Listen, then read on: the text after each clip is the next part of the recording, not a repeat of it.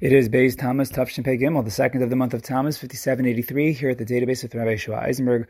We're here at Yana Diyomi. We are going to be looking at one of my favorite kinds of connections that there is in Talmud Torah, and those are the connections that you come across not by way of coincidence, chas v'shalom, but by way of pure hashgacha pratis.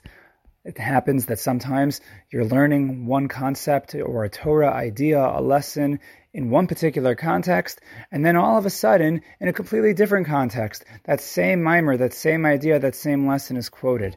And that happened just this week as I was listening to a Parsha Shiur, which quoted the very line from today's daf and Gittin daf Lamed Vav 36 in Gittin. And as I was following along with Rabbi Cheskel Hartman's short machshav on the daf, he quoted the very same Gemara. Of course, his shiur is on the daf, but the Parsha shiur that I was listening to earlier this week on OU Torah and happens to also be available on Torah Anytime by Harav Daniel Gladstein, a former summer Rebbe of mine. And he was addressing an inyan in Parshas Korach in which he shouted out this very same Gemara. And so, which Gemara are we referring to? Well, we'll begin with the Parsha first, which discusses the rebellion of Korach. Korach gathers Dasan, Aviram, On Ben Peles, and 250 Nasiya Eda to challenge Moshe Rabbeinu and Aaron Cohen. And of course, the pasuk tells us that they challenge them, saying, "Madua tisnasu al kal Hashem? Why do you raise yourself uh, over the congregation of Hashem?" And we find right after Moshe Rabbeinu's response, as the pasuk tells us, "Vayishma Moshe vayipal alpanav," that Moshe hears Korach and then he falls upon his face. Rav Gladstein points out that which the Ramban points out that the Torah here gives us the response of Moshe Rabbeinu, but it does not give us the response of Aaron Cohen.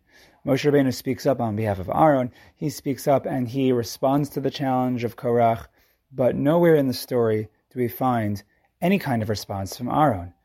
And here the Ramban explains that Aaron, in a certain sense, was silenced out of his own humility, silenced out of perhaps a, an admission that maybe Korach was right that maybe in a certain sense Korach was more worthy than he to be the Kohen Gadol.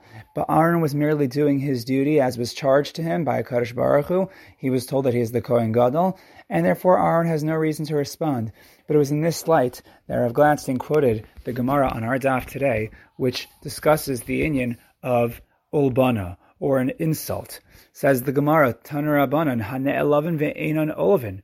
Those who are insulted but do not insult others back. Shomin cherpasan ve'ein meshiven. They hear their shame, but do not even answer. They don't respond. Osin me ahava. They act out of love. Usmeichin be'isurin. And they are happy. They rejoice in their trials and their suffering. Alei and Omer, about them the pasuk says, "Ve'ohavav kitzeis hashemesh bigvuraso," and they that love him are as the sun going forth in its might. That's the Gemara. And the Chafetz Chaim, as Rav Cheskel Hartman points out, and as Rav Gladstein points out, the, the Chafetz Chaim in Shar Tvunos in Shmiras Halashon explains that there are three madregos that this Gemara is discussing. That there are those who are insulted but don't insult others, meaning you might stick up for yourself, you might say something back, but not necessarily to insult the person who insulted you, just to stand up for yourself. And that's one madrega. But an even, an even higher step is the next level, which is that you're shomen cherpasan ve'in mishiven, that you hear the insult and you don't even stick up for yourself, you just don't respond to anything at all. And yet, maybe in your heart, you're still a little bit uncomfortable with that which was said. And finally, we get to the final madrega, of osin me'av osmeichin beisurim. You continue to act out of love and to rejoice in your suffering when someone insults you, and you rejoice at the very fact that they insulted you because of perhaps the kapara that you're going to achieve through it. That is the very highest level. And explains Rav Gladstein that this was the madrega of Aaron Cohen at that time, who was always osin me'ava, acting out of love and acting out of his humility and in this particular circumstance, um, Aaron reaching that, uh, that that highest madrega of being insulted and actually rejoicing over it. We don't necessarily uh, find um, that Aaron is celebrating the fact that he was insulted, but we have to assume that in his silence he acted most appropriately, and it's a madriga that we can for sure strive towards. But as was mentioned, I could not pass up uh, shiur here in Yonadiomi on this particular topic when it came up twice in my limud.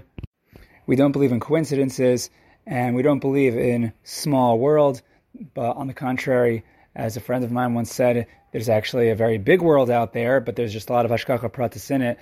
And so if you enjoyed this share and others like it on the podcast, you want to partner up with us with a sponsorship over questions, comments, concerns, recommendations, or you want to join the Database Podcast WhatsApp group where you'll find links to every uploaded share and links to share that I repost due to their relevance, then all you have to do is reach out to me at the database at gmail.com. That's the data then base, B-E-I-S at gmail.com. And until next time, stay tuned to these incredible Inyana Diyomi, the Hashgacha Pratis in the air. Thank you for joining us here at the database.